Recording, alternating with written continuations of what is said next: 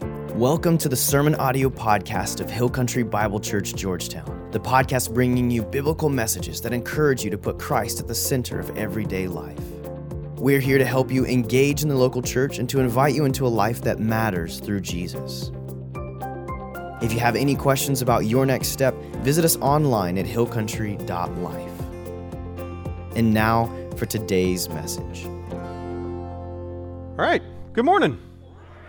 Um, well, uh, I'm going to start with this, and this doesn't really have to do with the message, but I thought this was interesting this morning.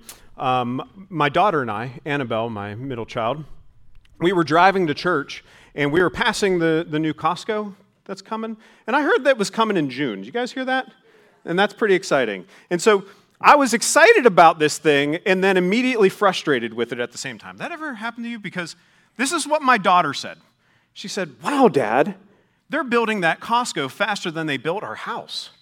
I'm like, ah. So I thought that was an interesting uh, observation. So, um, but today I do want to say we are in this second week of this series called Next Level. And Pastor Brian last week helped us understand that this idea of seeking pleasure can actually be a good and right thing if done in the right context. And that's not something that is really natural to us. We, we typically think that the seeking of pleasure is more of a destructive thing uh, than anything. And so if you missed last week, do yourself a favor, go back uh, online and catch up with us, um, and you'll be glad you did. There's a lot of good stuff in that. But what we're really talking about in this whole series is what do we do after we believe in Jesus for everlasting life? What do we do afterwards? Now that we have Jesus in our life and our eternity is secured, what are we supposed to do? Why should we now come to church or uh, do what Jesus tells us to do or live life with Him? Like, if our eternity is already secure, why, why should we do any of that? That's what this series is about. It's really a question of what is the best life possible in eternity? What does that look like? And so, before we dive into this passage, it's important to understand the difference between salvation and really what we're talking about eternal rewards. Because often we conflate these things, we lump them into the same category, and consequently, we often can feel stuck or insecure in our faith, or like God is judging every single moment to, to determine whether or not we're worthy of entering heaven or not. And so, just to clarify, salvation, being forgiven of your sins and allowed entrance into heaven is with, with Christ is an absolutely free gift from God that we receive the moment we believe in him, the moment we put our faith in him, and nothing can take that away from you. John 3:16 is a wonderful verse that encompasses this promise from God and many of you know it but it says for God so loved the world that he gave his one and only son that whoever believes in him shall not perish but have eternal life. Right? He he loves you and we can have confidence in our eternity when we simply believe in him. And we know this because of many many many other passages that that we see in the Bible. There's nothing that you can do to earn or work your way into heaven. There's nothing you can do to do that. But after we believe, there's nothing that can take that forgiveness away from you. That's so important to understand. There's nothing that can take that away from you. And it's an absolutely free gift given to anyone who believes. And this is a key uh, idea for this series and for this sermon in particular that salvation is free, it's absolutely free. But rewards, eternal rewards, what we're talking about, it's not free. See, on the other side of belief, and that's where we're going to live today, on the other side of belief, God invites us to a life of work, a life lived with Him and for Him. And He says, if you do that, there's a payday a coming. There's a payday coming for those who live life well with me. It's one of the main ways God actually chooses to motivate us in, in the Bible over and over and over again. God tells us that there are rewards to enjoy in eternity, for all eternity, for those who live life with me well. There's a payday coming. Now, come on. Payday is pretty great in and of itself, but a God payday? That seems pretty incredible, doesn't it? That seems like a pretty good thing. But for a lot of reasons, we miss this concept in the Bible. We think working specifically for rewards is somehow not as legitimate as uh, those who are working for other reasons, or we feel guilty sometimes working specifically for eternal rewards because we have this skewed idea or understanding of what they are or, or how we achieve them or how God views that. And so today, I want to take a passage that at first glance may not seem to be about rewards, but we're going to pull it all together in the end. And often this is taught from the sower's point of view. But today, we're going to take a look at a different, a little bit differently. We're going to be in Luke 8 talking about agriculture, of all things, right? And so, just to give you some perspective on my expertise in this area, um, why do you laugh? Come on. You have every right to laugh because the closest thing I've been to agriculture really is the chia pet that I had growing up. You remember those things? It's, it's see, some of you, you're true Texans through and through, like you're gardeners, you tend gardens, or you're like Pastor Brian who has like livestock, actual livestock on their property. So as we read stories like this, and this one in particular, you may have uh, some additional insight because of the knowledge and skills that you have, and that's awesome. So this is what we're going to do. This, this, God, or this story is found in three Gospels. It's in Matthew and Mark and Luke. Um, but we're going to hang out in Luke. He's very detailed in his writing. He was a doctor, and so he has some, some good things that we are going to find out through his writing. But we're going to touch on the other ones this morning as well. So here we go. Luke chapter 8, we're going to start in verse 4 if you're following along. It says, while a large crowd was gathering and people were coming to Jesus from town after town, he told this parable. A farmer went out to sow his seed. As he was scattering the seed, some fell along the path. It was trampled on, and the birds ate it up. Some fell on rocky ground, and when it came up, the plants withered because they had no moisture. Other seed fell among thorns, which grew up with it and choked the plants. Still, other seed fell on good soil. It came up and yielded a crop, a hundred times more than was sown. When he said this, he called out, Whoever has ears to hear, let him hear. His disciples asked him what this parable meant. He said, The knowledge of the secrets of the kingdom of God has been given to you, but to others I speak in parables, so that though seeing, they may not see, and though hearing, they may not understand. Okay, so as Jesus told these types of stories, he would call out, He who has ears, let him hear. Whoever has ears, let him hear. So, ev- yes, you do have ears, that's right. But evidently, it's possible to have an ear and yet not hear.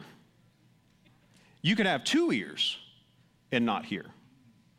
It's possible to be a part of the crowd and hear the story and still not know what's going on, still not understand what he's talking about.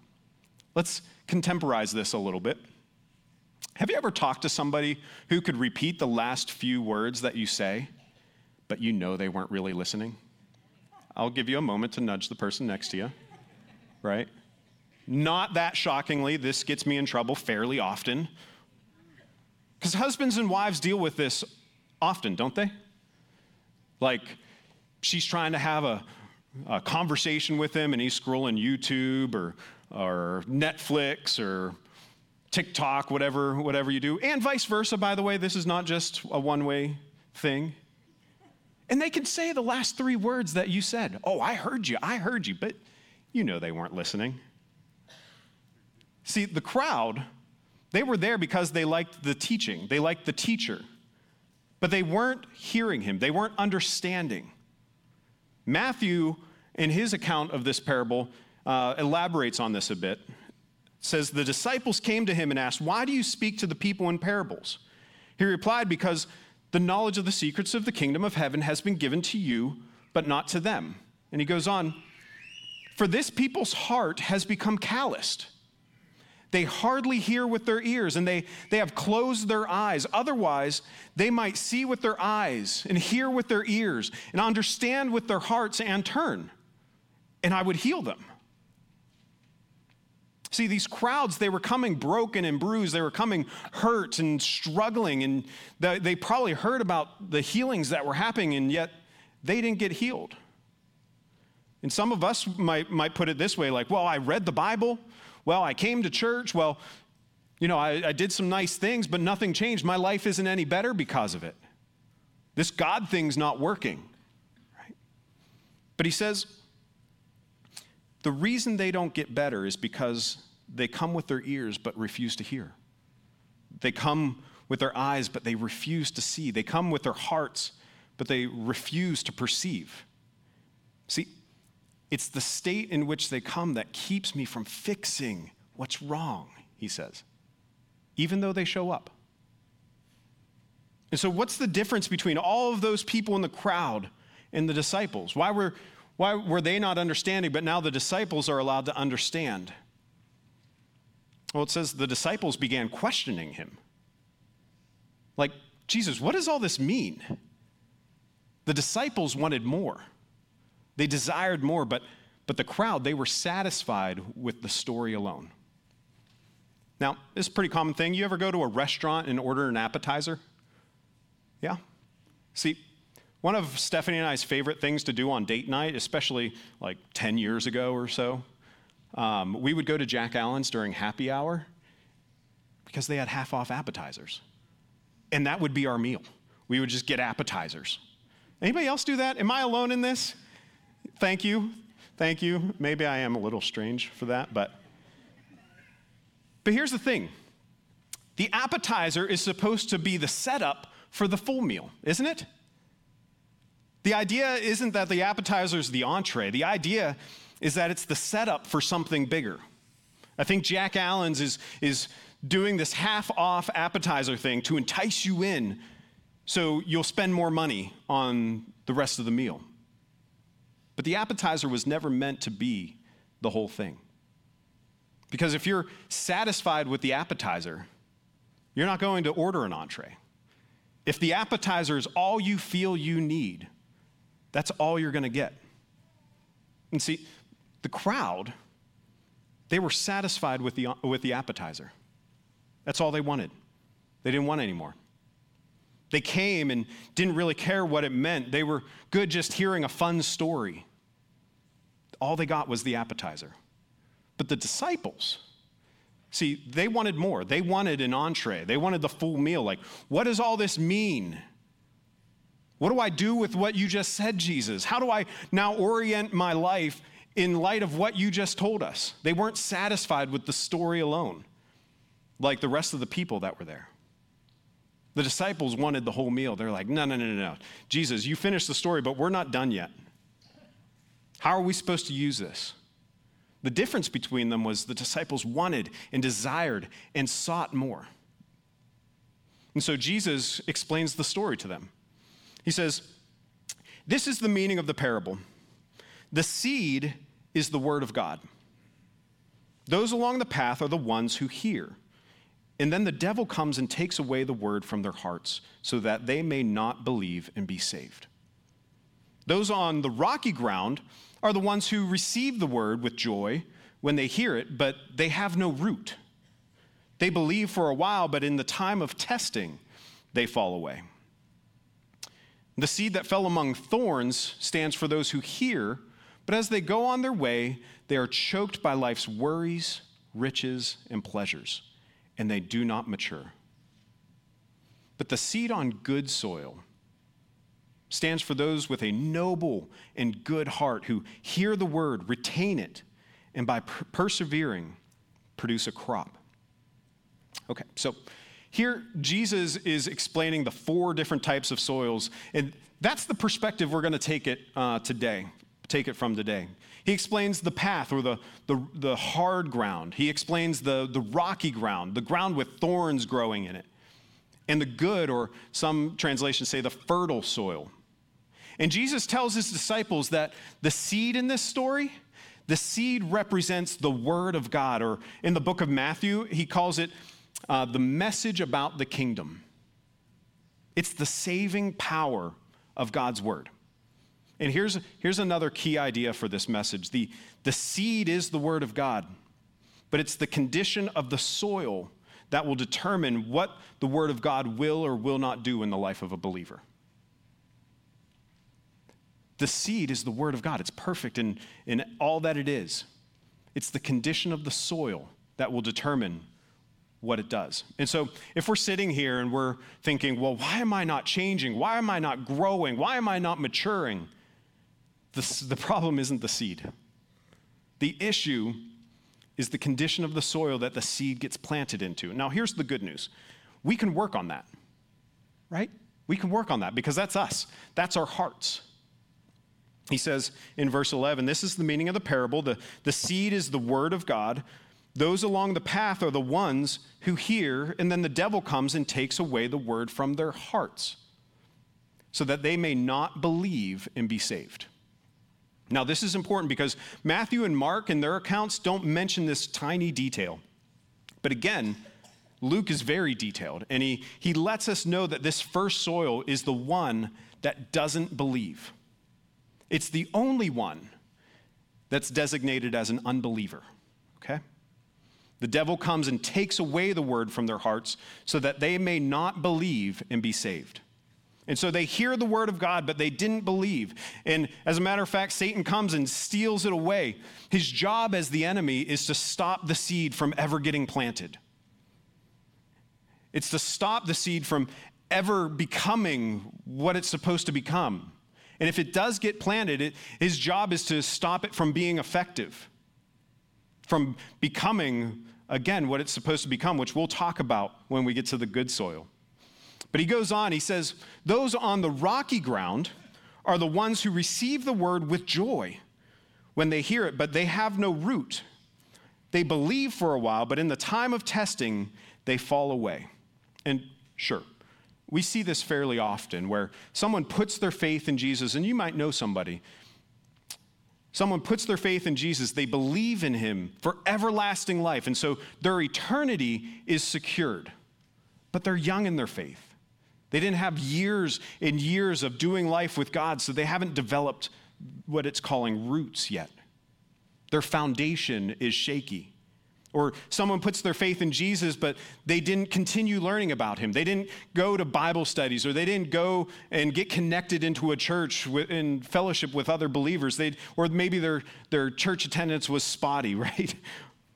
And so they didn't have roots, they didn't have people around them to hoist them up when what it says is trouble comes. When trouble came, they, they, they fell away, they withered. That doesn't mean they didn't believe. It says they received the word with joy. Now, similarly, in verse 14, it says that the seed that fell among thorns stands for those who hear, but as they go on their way, they're choked by life's worries, riches, and pleasures and they do not mature. Now, this is a, this is a safe space, right? If we're, if we're honest with ourselves right now, this sounds a lot like many of us. Like we, we believe in Jesus for a while and then life happens. Life ever happened to you? And that could be like the life's worries, could be like sickness or disease or cancer or the loss of a loved one, or maybe the loss of a child, or maybe it was just that you got passed over for a job position again, or maybe it's that your, your marriage is falling apart. Like life hit, life happens. And we didn't have uh, the support, good support systems, and that can absolutely choke out our faith if we're not doing life with God.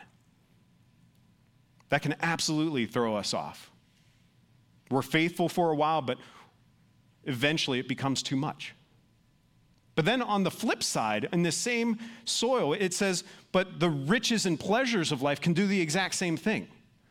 And so, again, if you go back to last week and hear Pastor Brian talk about Solomon, man, did Solomon dive into to riches and pleasures of life. And the exact same thing, it can distract us from living life with God. It can distract us from our faith and keep us from maturing and growing in Him. Solomon, at the end, we know he calls it all worthless, he calls it all vanity. And so he then gets to this last soil, the good soil, the fertile soil. And he says, But the seed on good soil stands for those with a noble and good heart who hear the word of uh, hear the word, retain it, and by persevering produce a crop. And in, in Mark's account of this parable, he says this, which is interesting. He says, Others, like the seed sown on good soil, hear the word, accept it, and produce a crop, some 30, some 60, some 100 times what was sown. And here's, here's where all of this comes together, and it's a beautiful thing. See, the good soil, man, is that the goal? That's what we should be uh, desiring our lives to reflect, right? Those who hear the word, retain it, and persevere, they produce a crop, and not just any crop 30, 60, 100 times what was sown. Isn't that the goal? That our return would greatly outweigh our investment. That all of the work done in this life for God would pay back a hundred times over. Now, what I found interesting in this particular section was the word crop. Like, what are they talking about there? What is it that our lives are going to produce? Because in earlier translations and in the CSB, which I'll read here in a second, it uses a different word. In Luke 8 8 in the CSB, it says, Still other seed fell on good ground. When it grew up, it produced fruit. A hundred times what was sown. As he said this, he called out, Let anyone who has ears to hear listen. And so I see that, and then I consult our resident Greek scholar, uh, Pastor Brian, of course. And we dove into, into root words and all the things. And it, it happens that the root word in the Greek for crop or fruit here is the same that's used when later it's talking about the fruit of the Spirit. Meaning that when the soil is good, our hearts are in line with His, we're moving in the same direction. When the troubles of life come and we've produced roots that can endure that, or when the thorns uh, threaten, there's, there's strength there to overcome that. When we persevere through all of those things, there's a crop or a fruit that's produced.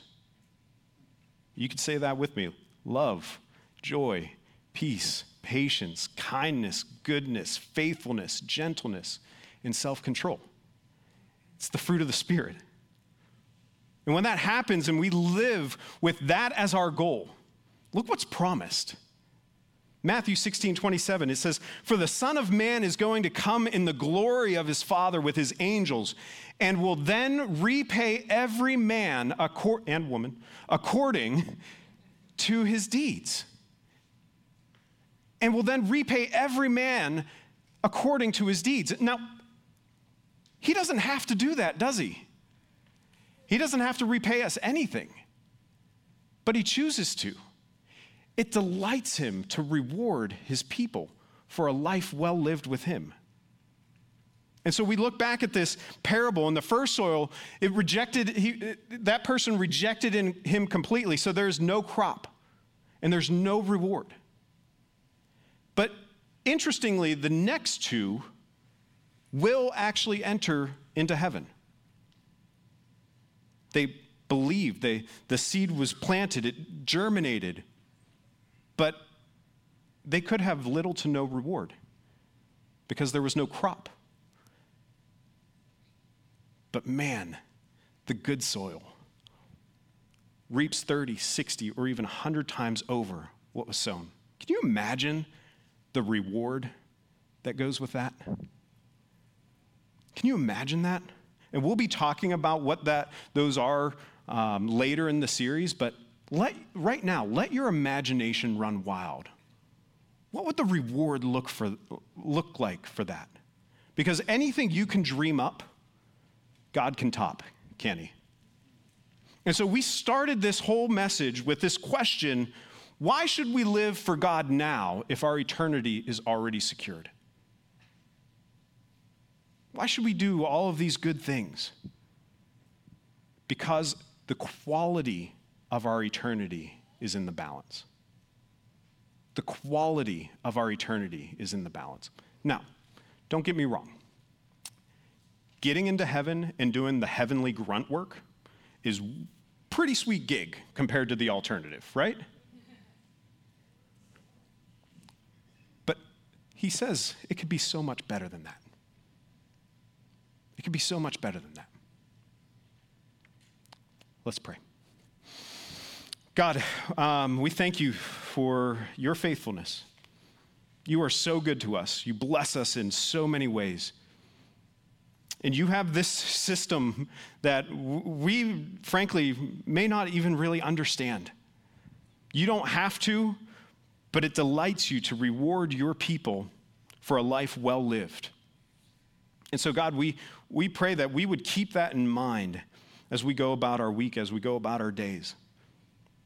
That as we produce fruit in our lives, you reward that. God, help us not to be sidetracked or distracted by the troubles of life or the thorns of life. But in all of those things, help us to persevere and live life well with you so that we can enjoy what you have for us for all eternity. God, we love you and pray this in your name. Amen.